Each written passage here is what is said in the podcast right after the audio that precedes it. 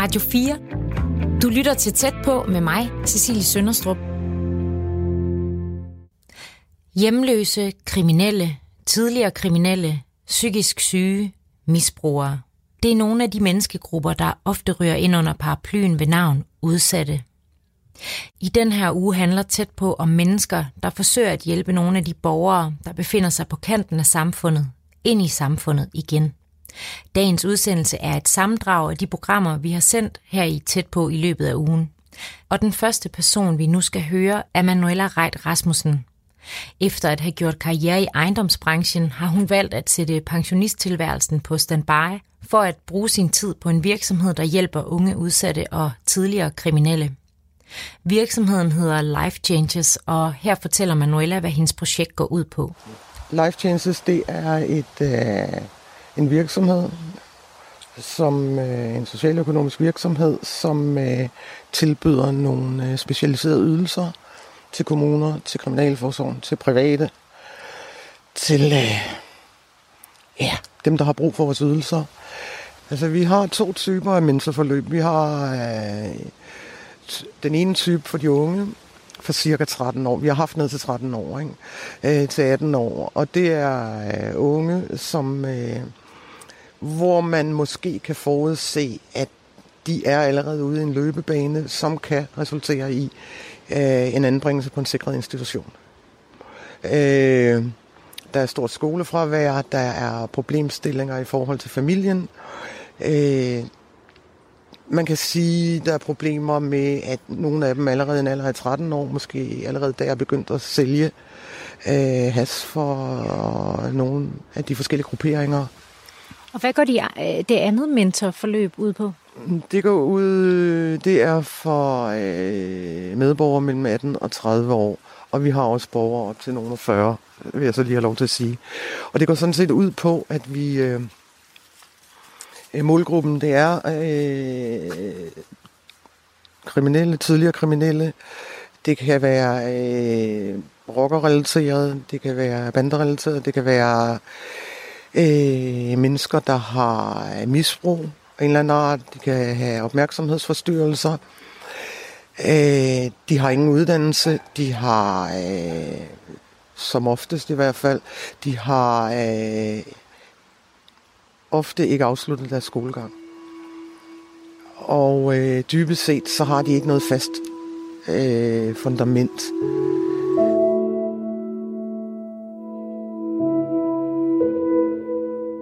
En af de unge Manuela er mentor for er 29-årige Nicky Jørgensen.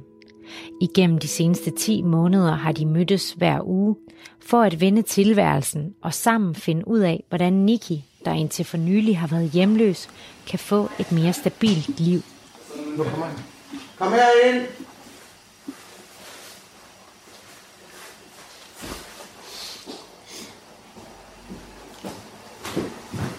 Hej. Hej. Flotte fyr. Jeg er blevet træt af det i går aften. Okay. Jeg har tænkt baby shit. Ja, ikke? Jeg har fået lige med nu. Ja, det gør du. Det gør du. Hvad hedder det? Hvad skal du have spist? Det ved jeg ikke. Det finder jeg. Værsgo. Jeg skal have det gummibøger. Igen. Ja, jeg ved det godt. Ej, nej. Det tror jeg, jeg skal. Øh, det skal jeg. Trøffel mig. Så tager jeg den samme som sidst også. Og hvad var det, du tog Det sidst? er den der Claudia Burger. Havria burger. Skal jeg noget chili? Ja. Hvad skal du have at drikke? Cola. Cola? Hvordan går det for øjeblikket? Det går rigtig godt. Og det går også godt ud på skole. Fedt. Og derhjemme. Så det kører. Thumbs up. Ja. Sønneke. Godt. Begge to. Fedt. Der er ikke et øje tørt. No. Det er jeg rigtig glad for. Så er der ro på det hele. Ja, no. Ja. Mm. Radio 4 taler med Danmark. Øh, jeg tænkte, at vi lige skulle... Har du taget nogle papirer med til mig? Alt det, du vil skrive. Du sagde, jeg har en masse, du skal Der er telefonen. Nå, okay. Det, der var mega vigtigt i sådan et oplæg, jeg tænker, at det vil være godt lige at have i baghovedet, det er, at øh, det er erhvervsfolk, du taler med. Ej, ja. Og ej, nu, du ved det. Mm. Ja, ja. Men det, jeg tænker på, det er, at lige nøjagtigt tale til deres følelser, for det er der, man har... Du rammer dem mest. Det er der, du rammer dem. Og bare til du selv er skrevet, så fatter du ikke, hvor personligt det bliver. Du begynder at tude, tror jeg. Er det? Ja, Så send det til mig. så har jeg ikke tid her at læse det. den er virkelig... Ja. Den rammer alle. Du har en mageløs historie. Mm. Og det skal du huske. Mm. Og det, du skal huske på, det er, at du med din historie kan gå ind og give andre en viden om noget, som de kun ser på forsiden af aviserne normalt. Og det var også derfor, jeg gerne ville jo. Ja, lige nok det. Fordi Fantastisk. så kommer de som ud for en, der har prøvet det, ikke? Jeg er stolt af at kende dig.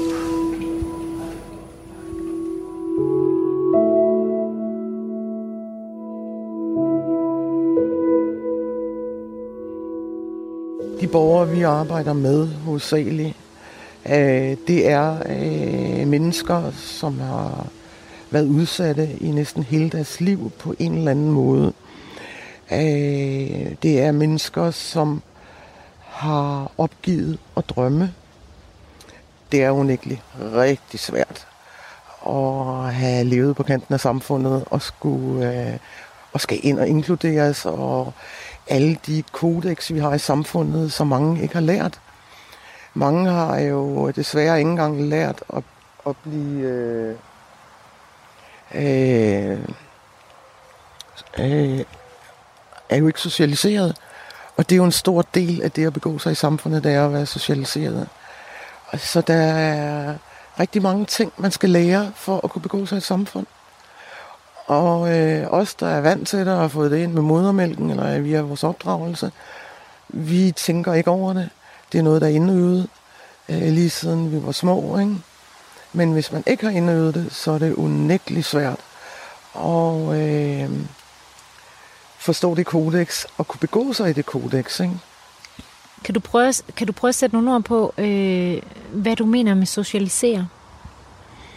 Jamen, jeg mener jo, at, at vi taler jo rigtig meget, når vi taler om kriminelle, og vi taler om øh, øh, mennesker, der er, øh, har været øh, dømt for et eller andet, øh, hvilket jo er reelt nok, når, når man har haft hænderne i kagekassen. Så er situationen den, at så siger vi jo, at vi rehabiliterer mennesker via den straf, de får. Ikke? Min påstand er, at vi kan ikke rehabilitere mennesker, som ikke er socialiseret det bider sig i hælen, fordi et af de vigtigste øh, øh, punkter er, at for at kunne begå sig øh, i samfundet, for at kunne begå sig socialt, for at kunne begå sig job, uddannelse osv., det er, at man er socialiseret. Man kender det sociale kodex, man ved, hvordan man skal begå sig. Øh, bare sådan en simpel ting at tage hånden og sige, jeg hedder, eller tak, eller det der small talk.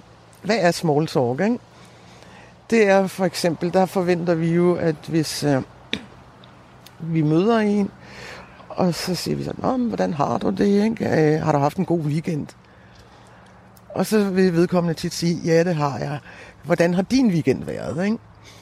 Og lige nøjagtigt den der med at spørge ind til igen, ikke?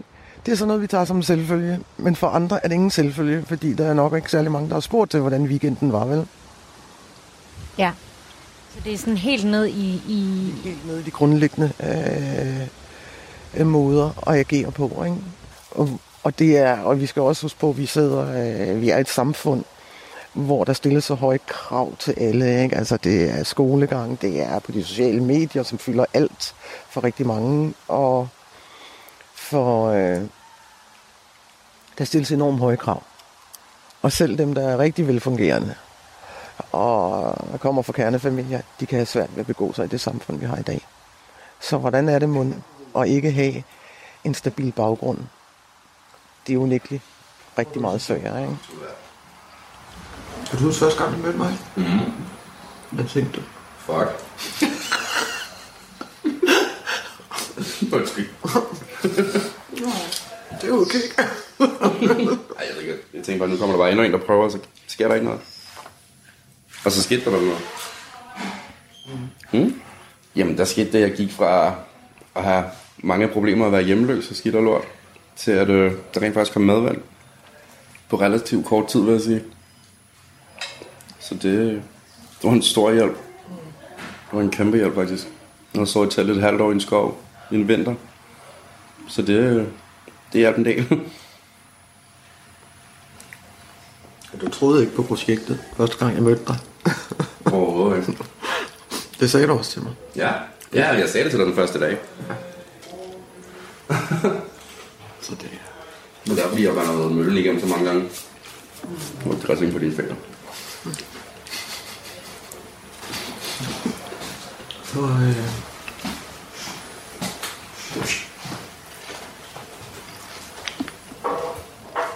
Og Hvad tænker du? Hvor, hvor, hvor var det, det ændrede sig? Hvornår var det, det rigtig ændrede sig?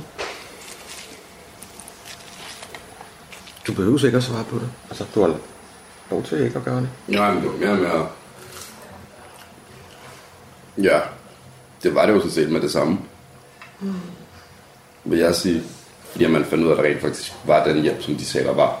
Mm. Og det er ikke bare folk, der snakker. Mm. Så bare det, du var med over for dage, og jeg godt kunne se det, der var det jo ligesom, jeg følte, at det allerede vendte. Mm. Fordi at der var noget hjælp, ikke? Ja.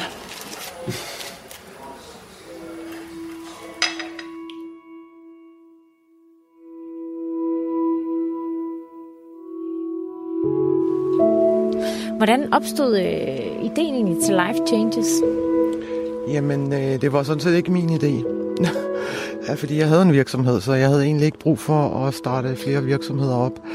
Øh, den opstod simpelthen ved, at et tidligere toneangivende bandemedlem øh, mente, at jeg skulle lave det. Jeg Hvorfor skulle det? starte det? Hans, øh, hans argument var, at øh, hvis, hvis der var en, der kunne gøre det, så var det mig.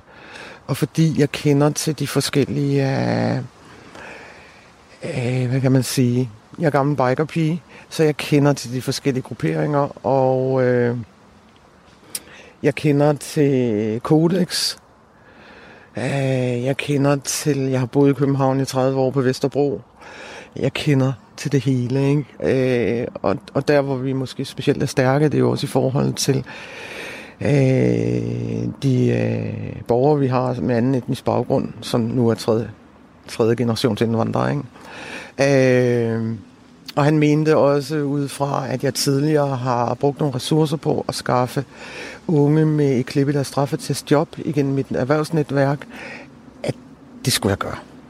Og fordi jeg netop slår så hårdt, øh, altså står fast på det med socialiseringen, ikke? At, at du kan ikke øh, resocialisere mennesker, der ikke er socialiseret. Altså, det giver jo ingen mening, vel? Så du, så du tager den her udfordring op. Øh, Ikke sådan lige. Ikke sådan, at jeg tænkte, det er en rasende god idé. Jeg sagde faktisk nej. Jeg sagde faktisk nej i 4-5 måneder. Og, øh, og blev rykket flere gange, og jeg, og jeg fastholdt, at jeg havde ikke ressourcerne til det, fordi at jeg tænkte, at jeg skulle på pension. Ikke? Jeg har arbejdet rigtig meget i min karriere, så nu synes jeg, at jeg skulle øh, grave huller og meditere og gå til yoga og, og sådan noget. Bag nogle økologiske boller, ikke? ja. Hvad, sk- altså, når, så går der 4-5 måneder, og så sker det så alligevel på en eller anden måde? Eller? hvad? Jamen, så kom jeg til at sætte mig ned med et stykke papir og en kuglepen, og, og så kom jeg til at ringe til nogle af de mennesker, jeg kender inden for fængselsvæsenet, og høre dem ad, og, og så kom jeg til at tale med nogle erhvervsfolk, og så kørte den derfra. Og så gik vi i gang, og det tog cirka tre måneder for hele fundamentet bygget til virksomheden. Ja. Man kan sige, du du ligesom du tager sagen i, i egen hånd, du gør noget. Øh, hvorfor, hvorfor, hvorfor vælger du egentlig det? Hvorfor tager du, hvorfor tager du sagen i egen hånd?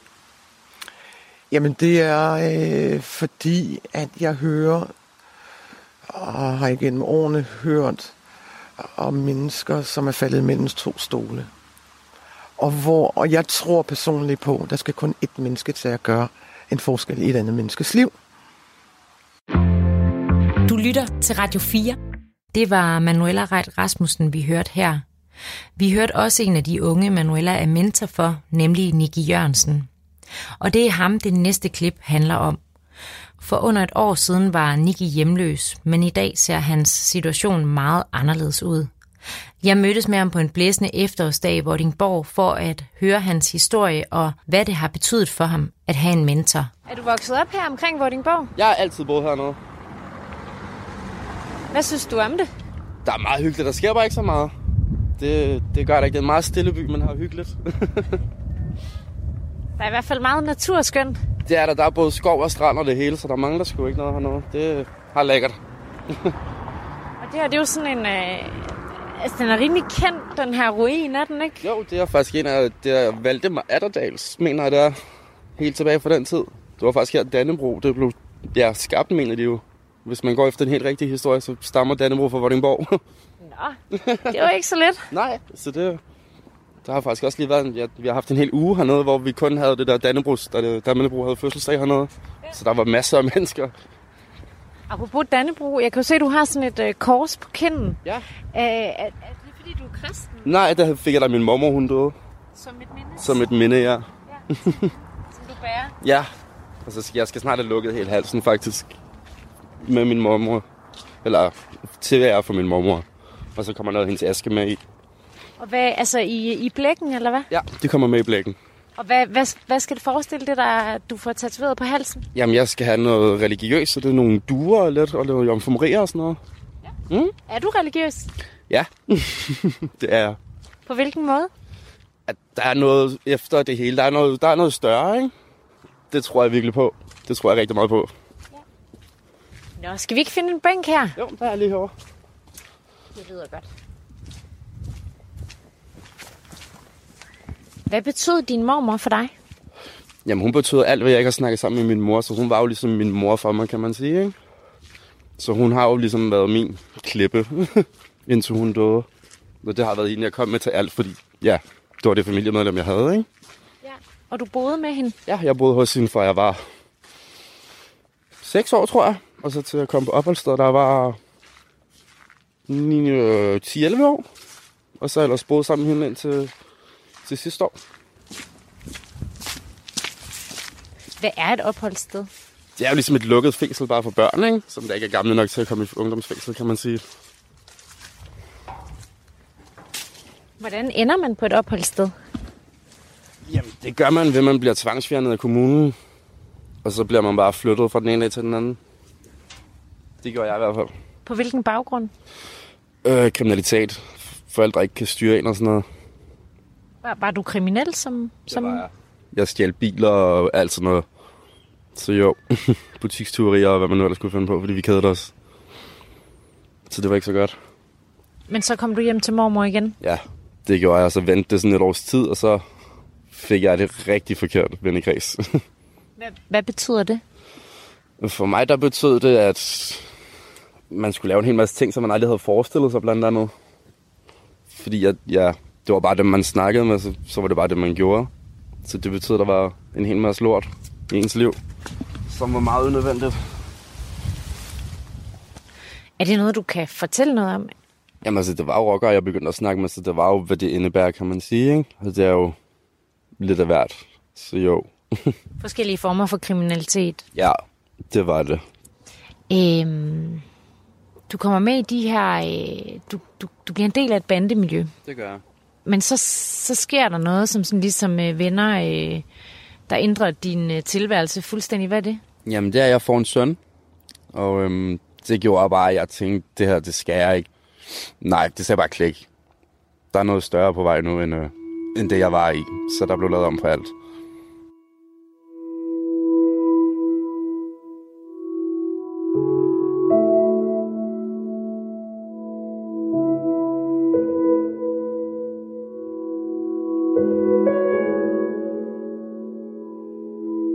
Jeg vil ikke have, at han skal se sin far som en eller anden, der sidder i spjældet, eller som man nu ser. Jeg har mange venner, der selv kun mødte deres dreng og deres børn øh, igennem en glasrude i kvarter hver 14. dag. Det gad jeg bare ikke. Der synes jeg, min søn han var sgu mere værd.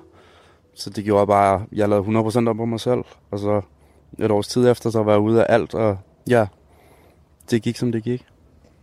Og du ser din søn? Det gør jeg. Jeg ringer bare, så kommer junior. Så det, det er skønt. Der er sådan, men der er stadig nogle ting, der ligesom... Du kommer stadig til at opleve nogle bum på vejen. Ja. Øh, hvad er det, der sker øh, senere hen? Jamen, der sker jo det, at jeg har min mormor, der blandt andet går, går hen og går bort. Og det gør så, at jeg gør noget med en depression, og jeg bliver hjemløs og bor i et telt og alt sådan noget. Så det, det giver mig rigtig mange udfordringer, og det har givet mig rigtig meget modvind, og det har gået, gjort, at jeg stod rigtig meget stille i meget lang tid, fordi jeg ikke rigtig følte, at jeg kunne komme videre. Det var bare nedad for mig dengang. Ja, så var det bare, jeg følte ikke, at verden den tog imod mig ordentligt, fordi man bare så, så surt på den, så den så også bare surt tilbage på en. Så man blev bare inde sådan set, og kun gik ud, når man skulle.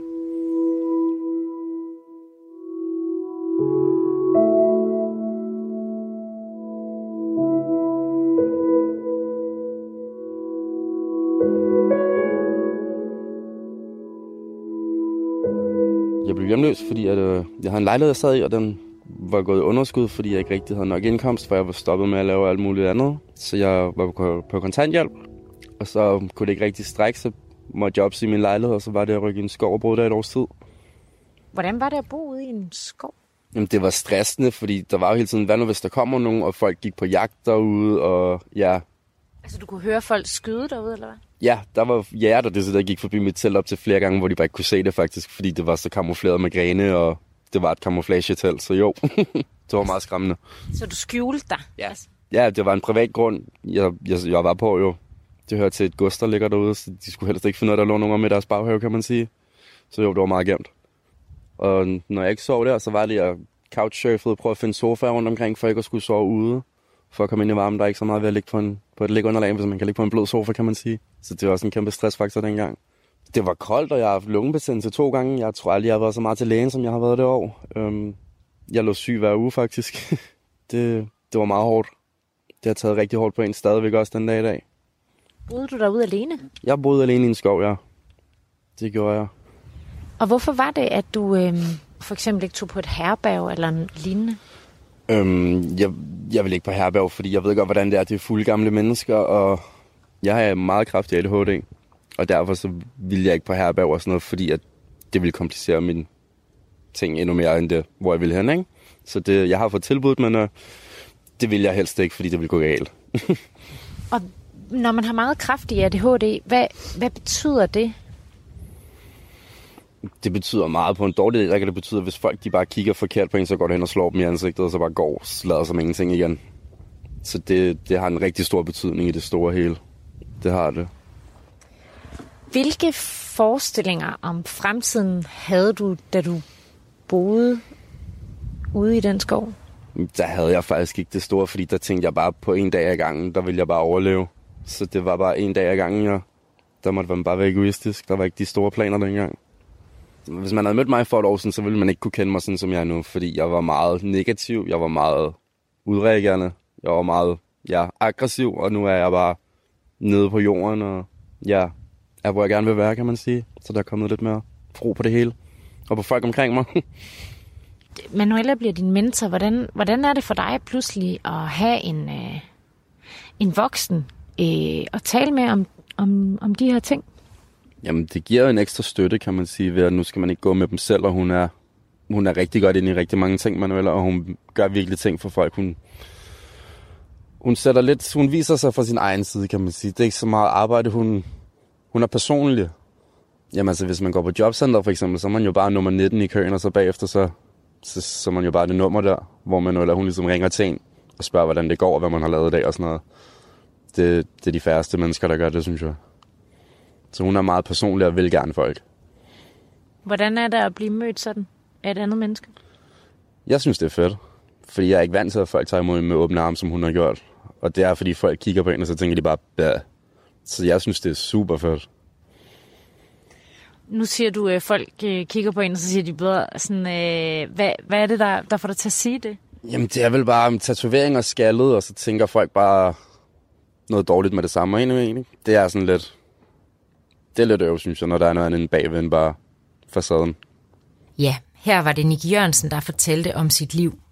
Hvis du vil høre mere om den udvikling, han har gennemgået det seneste års tid, kan du finde hele udsendelsen om ham på radio4.dk. Det samme gælder jo også programmet om Manuela. Radio 4. Du lytter til tæt på med mig, Cecilie Sønderstrup. Kom ud, jungle her, det klæde, vi fryser. Kan ikke tage nogen af dem seriøst for De ved så godt, at vi jagter cifre.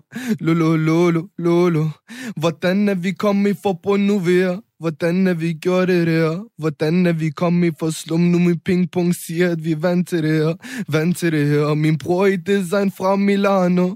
Hvor de ligger kisnet i bando. Ikke noget slow-mo hos bror, der skal far på. Hey. Se sahbar uvili. Fucking nu vi er væk som Houdini. Nino Rotamal Sensikini. Få dem alt til at danse med Tudiri. Det var ret godt, det der. Um, øh, jeg tænker, det jeg kan lide, ikke? Mm. Jeg hedder Samal Shakili, og mit kunstnernavn er Juicy. Mit navn er Joseph Francis Adjuanama Agame. Jamen, jeg arbejder som projektleder, øh, mentor, traumebehandler og som øh, rapcoach, der også har en øh, ja, stærk musikalsk baggrund. Mm. Det, jeg kan rigtig godt lide ved det, at du skifter jeg hører i hvert fald, du skifter, man kan høre, der Josef er 17-årig Samers rapcoach og mentor. Han er mentor i den virksomhed, der hedder Life Changes, som vi har hørt om tidligere, og det betyder blandt andet, at Josef hjælper samer med alt fra praktiske gøremål som lektier til øh, personlig udvikling gennem rapmusik. Og Josef bruger især musik som middel til at udvikle unge som samer, unge som vi i vores samfund kalder for udsatte. I denne uges udgave af Tæt på taler jeg med forskellige mennesker om, hvordan de arbejder med at integrere eller resocialisere dem, som lever på kanten af samfundet. Hvad, hvad er det for nogle unge, du typisk arbejder med? Øh, tidligere har jeg lavet en del workshops øh, for unge, alderen 12 til ja, 21-22. Øh, det har været primært af anden etnisk baggrund fra ja, øh, boligblokkene. ikke? Øh, I Life Changes øh, har det jo været en, øh, en, en, øh, en blanding. Der har været den der kernemålgruppe, som jeg altid har haft fingrene i.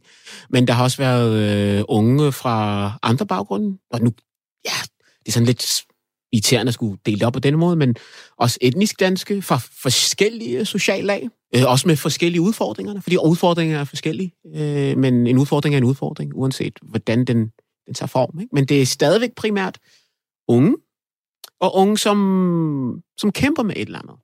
Og hvad, hvad er det for eksempel for nogle udfordringer, de her unge kunne stå med?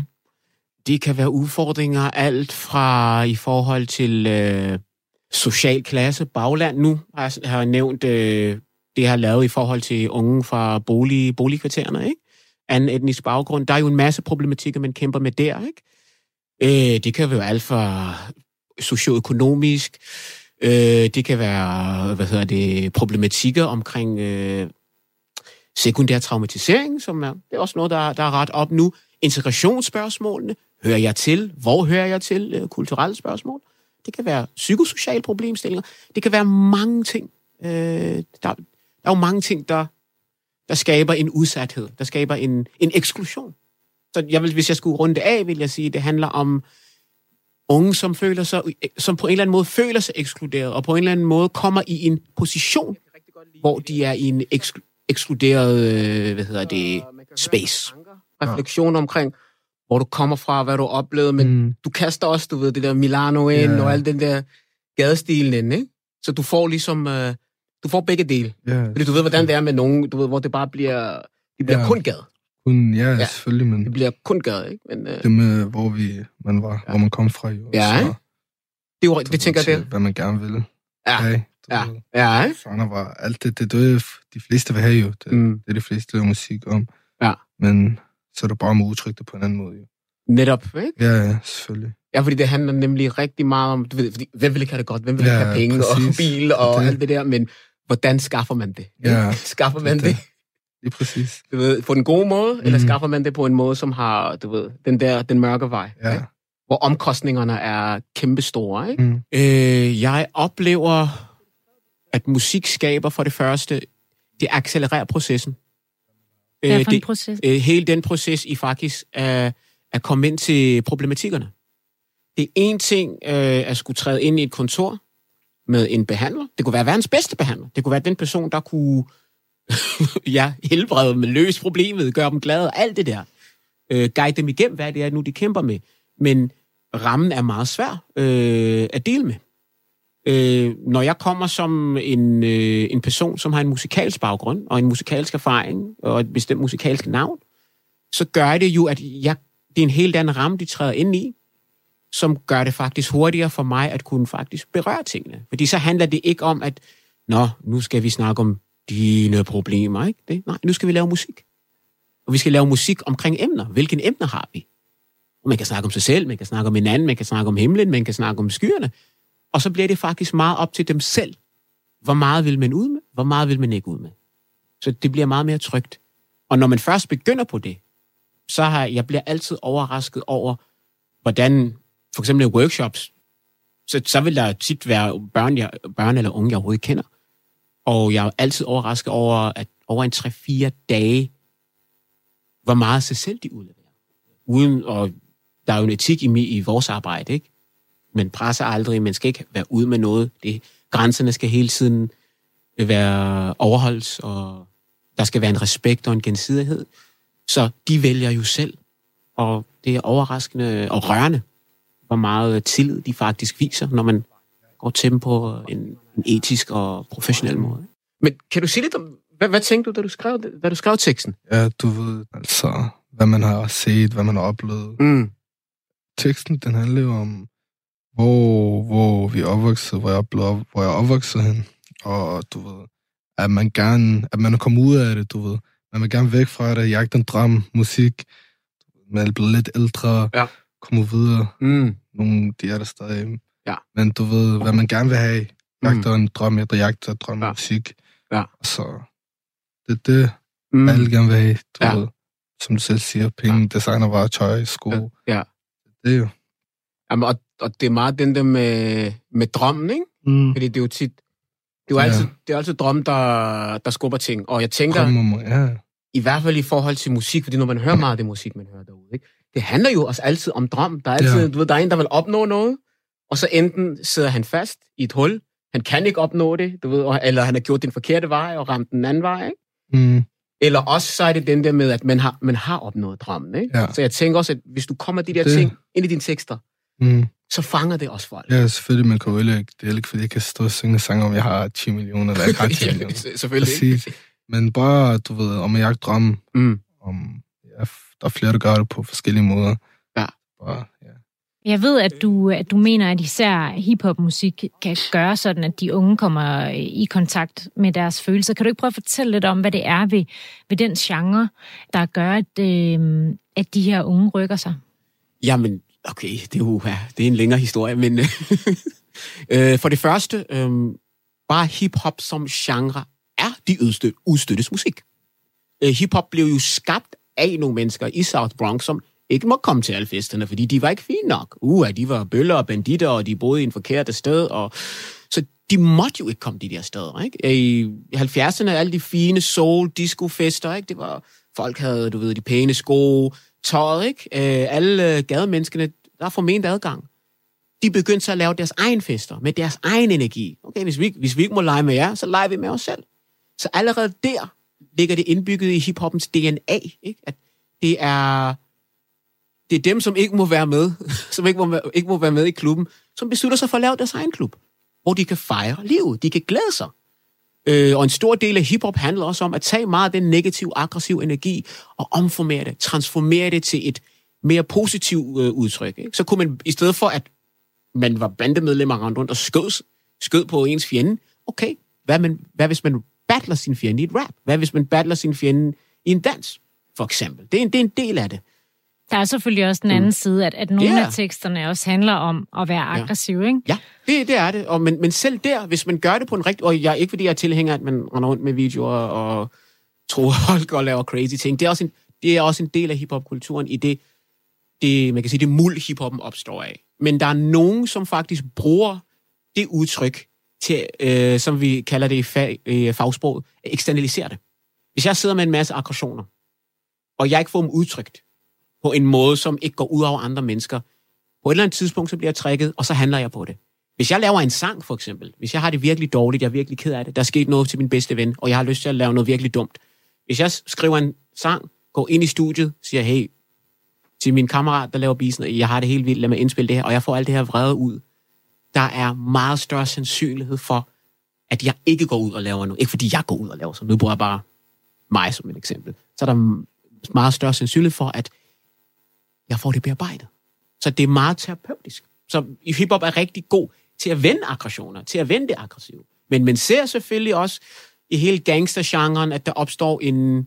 Der er en fin linje mellem at fortælle, at eksternalisere, forklare, hvordan det er, og sige, hey, ikke gå den vej, til over at glorificere. Og det er jo hele tiden den balance, man skal hvad hedder det, øh, overveje eller afveje. Du lytter til Radio 4. Øh, en anden faktor er jo den, at sprog regulerer følelser. Øh, jo mindre ordforråd, jo, jo mindre ens sprog er udviklet, øh, jo sværere har man ved at regulere, regulere sit effektniveau. Øh, så igen, hiphop, rap, det er ord. det er ord, det er leg med ord, det er jonglering med ord, det er øh, forstå sprog. Øh, Øh, det er jo litteratur. Nogle af de virkelig, virkelig dygtige, talentfulde rapper, øh, jeg vil sige primært mere fra den, den generation af rapper, der har været der, de er jo litterater. De fortæller historier. Det er jo, det er jo poesi. Og når man kommer op på den måde, ikke, så har man virkelig udviklet sin evne også til at regulere sig selv. Fordi vi regulerer sig selv ved den eterne sprog. Og hvis vi ikke har ord, så er der ikke en stemme, der kan sige, har lyst til det der, men det vil ikke være så smart, fordi bla bla bla bla, jeg må hellere gå væk, eller jeg må gøre noget andet. Ikke? Så er der kun en impuls. Så hiphop har en, øh, en bonus der, at man kan faktisk træne det sproglige, og, om, og hvad hedder det, omgang med sprog. Jeg har en, en kammerat, som, øh, da han gik i skole, ikke? Øh, han, ja, han var en terrorist for alle hans øh, dansklærer, men øh, da han fandt hiphop, øh, jamen, han tog selv i biblioteket. Og der er ikke nogen, der ville, der er nok ikke en lærer eller pædagog, han har været i kontakt med, som ville have troet, at han ville selv gå ind i et bibliotek. Han, det eneste bøger, han havde, det var en dansk-engelsk og en engelsk-dansk ordbog stående i hans hybel. Og jeg var ligesom, Nå, hvad sker der der? Nej, men det er til mine tekster. Ikke?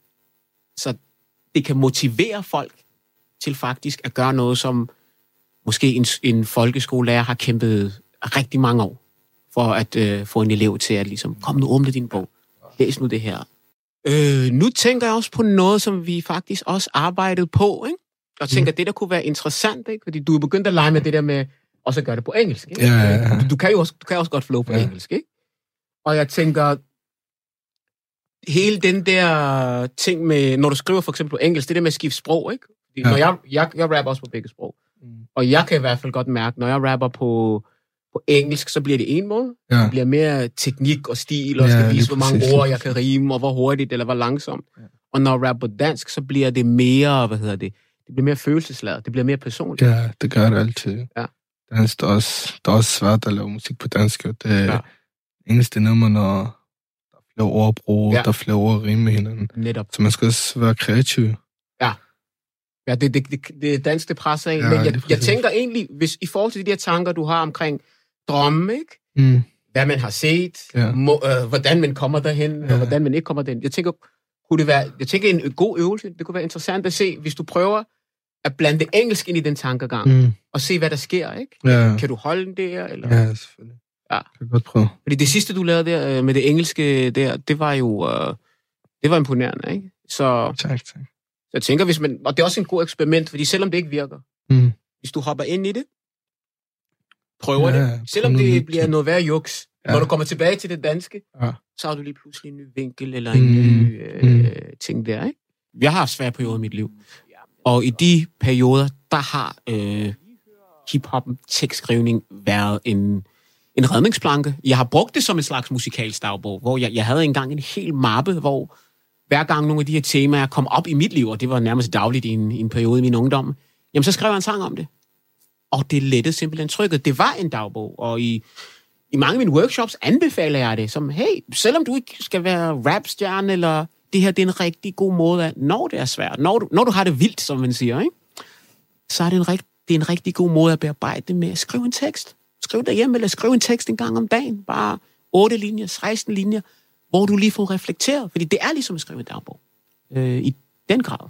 Og jeg er et levende bevis på, at det har et kæmpe terapeutisk effekt. Radio 4 taler med Danmark. Det var Josef Agamis ord om rapmusikkens betydning og kraft. Med ham i studiet var Samer Al-Shakili, der går under kunstnernavnet Juicy. Nu skal det handle om virksomhedernes rolle, når det kommer til folk på kanten af samfundet. Film- og produktionsselskabet Centropa har i omkring 25 år opsøgt mennesker, der skiller sig ud fra mængden, og arbejdet for at integrere dem i virksomheden. Jeg besøgte medstifter Peter Olbæk for at blive klogere på, hvordan det har påvirket arbejdspladsen og de film, der kommer ud af Centropa. Jeg blev mærke i, da jeg var ganske ung og skulle øh, forsøge at komme ind og slå mine folder i, i noget så elitært som, øh, som film- og tv-branchen, at øh, der var en meget skæv rekruttering. Øh, det var det bedre borgerskabsbørn, øh, som blev ansat af det bedre borgerskabsonkler og øh, tanter. Øh, og øh, hvis ikke man tilhørte det bedre borgerskab, øh, så var det umuligt at få en fod, inden, fod indenfor på, på øh, filmselskaberne, på tv-stationen, Danmarks Radio, som det var dengang. Så det synes jeg var øh, værd at udfordre for øh, mangfoldighedens skyld, øh, og øh, muligvis også i en eller anden personlig vendetta, at det aldrig selv lykkedes mig at, at blive øh, inkluderet af en eller anden onkel eller tante øh, i, øh, i, øh, en velbetalt stilling et eller andet sted i, i Gladsaxe i en afdeling i Danmarks Radio, som dengang var den eneste tv-station. Men det, øh, men det, det, så, det så mærkeligt ud, øh, og det, der var en tendens til, at det var sådan ens folk, der syntes det samme, og spiste det samme, og drak det samme. Og det tænkte jeg sådan intuitivt, det måtte vi, øh, det måtte vi forsøge at ændre. Hvad er det for nogle mennesker, som, som I ansætter her? Jamen først og fremmest, der har vi jo en erklæret politik om at, at, at, at tage øh, folk fra provinsen frem for storbyen. Vi har en, øh, en erklæret politik øh, dengang, som var revolutionerende, at hellere ansætte kvinder end mænd. Og det var ikke, fordi vi var feminister, men det var bare, fordi vi var Rasmus modsat, fordi hele mediebilledet på det tidspunkt var domineret af mænd. Og så øh, øh, synes vi altid, at øh, det er en fest at, at ansætte en eller anden, der, der tilhører en seksuel minoritetsgruppe, fordi det giver liv og kreativitet i firmaet med øh, en, øh, en, øh, en mand gående rundt i, øh, i højhældet sko øh, størrelse 46, ikke? Øh, og en stor, tung øh, ravhalskæde, ikke? Og, øh, og en blomsterkjole på. Altså det, det synes jeg lukker, det lukker verden op for os øh, stakkels kedelige, hvide, heteroseksuelle, øh, øh, småborgerlige individer. Så er det altså godt at blive provokeret på, på både seksualitet, øh, hudfarve, øh, opvækst, øh, øh, regionalitet. Du sagde lige kort dengang. Kan du lige uddybe, hvad du mener med, med det? Ja, det var jo så dengang, øh, siger jeg så, om øh, Centropa start tilbage i 1992. Og øh, vi, øh, vi, vi så også nogle kvaliteter i det, må jeg sige ret hurtigt, at, øh, at det berigede, øh, det berigede øh, medarbejderstaben, at, at, at det ikke var så, så, så, så lineært, ikke? rekrutteringen. At vi, vi hele tiden prøvede at kontrastere øh, og, øh, og øh, lukke verden en lille smule op. Og det gjorde vi jo så også sådan meget bombastisk, da vi så i 1999 flyttede fra Østerbro på København, øh, hvor jeg var ved at blive kvælt i øh, mediefolk og cappuccinoer øh, på Østerbro, øh, at vi flyttede herud til Københavns Vestegn ude i Avedøre stationsby øh, og etablerede filmbyen herude. Det var, det var også et opgør med, øh, med, øh, med filmbranchens, med tv-branchens øh, snævre cirkler. Hvad er det ved provinsen, der... Øh, Hvorfor er det, at I har I både selv flyttet til provinsen, men I, I, I, I søger også de her mennesker, I, I ansætter i provinsen? Hvad er det ved den, der er så godt? Jamen altså, det der er godt ved det, det er jo, at, at, at du har jo øh, et... Øh, du har jo en motivation og et brændstof, øh, som øh, jo er genereret af, af storbyens ringeagt for, for provinsen. Øh, så er det jo godt at tage nogen fra provinsen, som så øh, altid har dette her ja, hævnmotiv, er måske for voldsomt sagt, men alligevel det drive, der er i, at, at vi skal være bedre end øh, det bedre borgerskabsbørn. Ikke? Er du egentlig selv fra provinsen? Jeg bor syd for Køge, og øh, jeg har aldrig overnattet i København, hvilket har holdt mine kropsvæsker sunde. Og øh, øh, jeg øh, har ikke forladt Køge Kommune øh, øh, øh siden øh, jeg var 16 år gammel i hvert fald. Ikke? Så, så jeg, jeg spejler øh, mig selv igennem øh, det at kigge øh, ind mod storbyen, hvad man selvfølgelig gør i lige dele beundring og misundelse og øh, også afstandtagen. Ikke? For at gøre op med det, Peter Olbæk kalder film- og tv-branchens snævre cirkler, flyttede man sin tropa væk fra Østerbros Café Latter til provinsen på Københavns Vestegn. Og som et led i opgøret begynder sin tropa at integrere folk, der adskiller sig fra den øvrige branche. Du fortæller, at I gerne vil ligesom prøve at udfordre den øh, mediebranche, der var tilbage i sin tid. Øh, og det gør I ved at ansætte nogle forskellige typer øh, af mennesker, øh, blandt andre socialt udsatte mennesker. Hvad er årsagen til, at, øh, at Centropa har valgt at gøre det, og i dag stadig gør det? Ja, det er ikke ud fra nogen som helst idealisme, eller øh, fordi der er nogen, der det er synd for, som vi skal gøre noget for. Altså, det, øh, det vil jeg gerne øh, understrege. Vi gør det for at øh, lukke historien og fortællingen op øh, omkring os selv. Og hvis du bor øh, hvis du bor i, i Hellerup øh, og, og vokset op i Hellerup, og du omgås folk fra Hellerup, øh, og du handler med folk fra Hellerup. De fleste i min branche bor altså på Østerbro og, og i, øh, i, øh, i Hellerup Gentofte, ikke? Øh, jamen altså, hvad, hvad er dit bud så på øh, den virkelighed, som alt den lige øh, 98 af befolkningen øh, har? Hvordan skal du vide det? Så det, øh, det var, det var en, øh, en, øh, en helt bevidst handling for at, at, øh, at starte fortællingen, øh, at øh, udfordre fortællingen i rekrutteringsprocessen på arbejdet.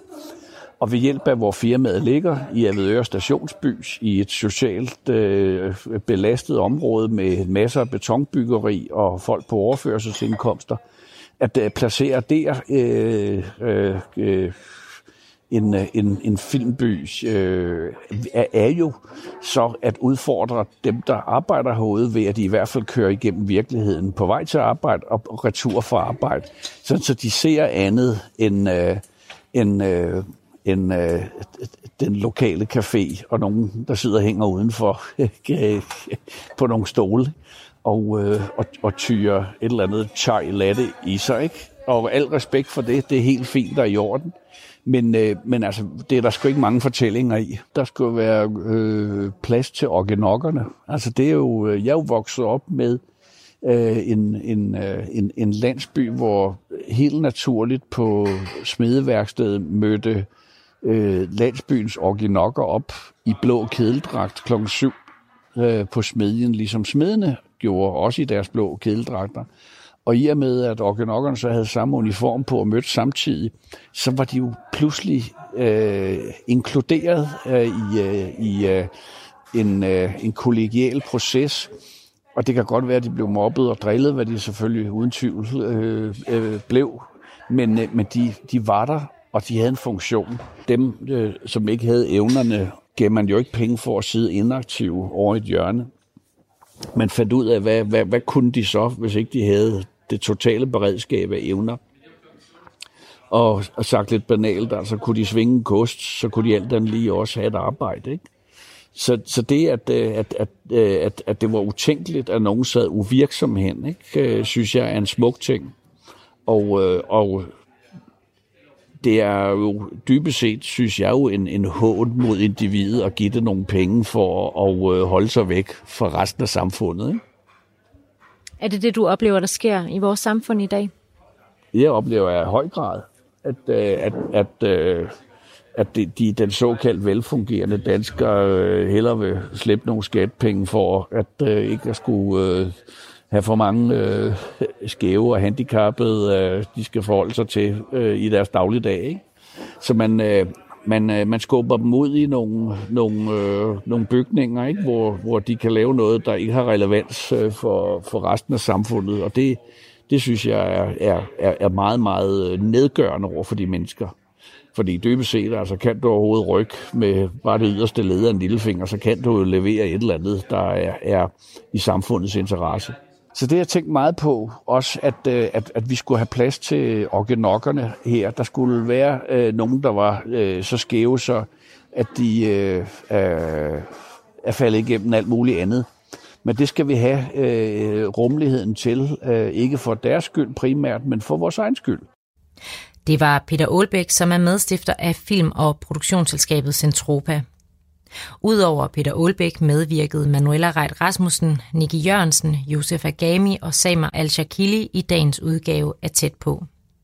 Til rettelægger var mig, Cecilie Sønderstrup, og fik du ikke det hele med, kan du finde udsendelsen på radio4.dk.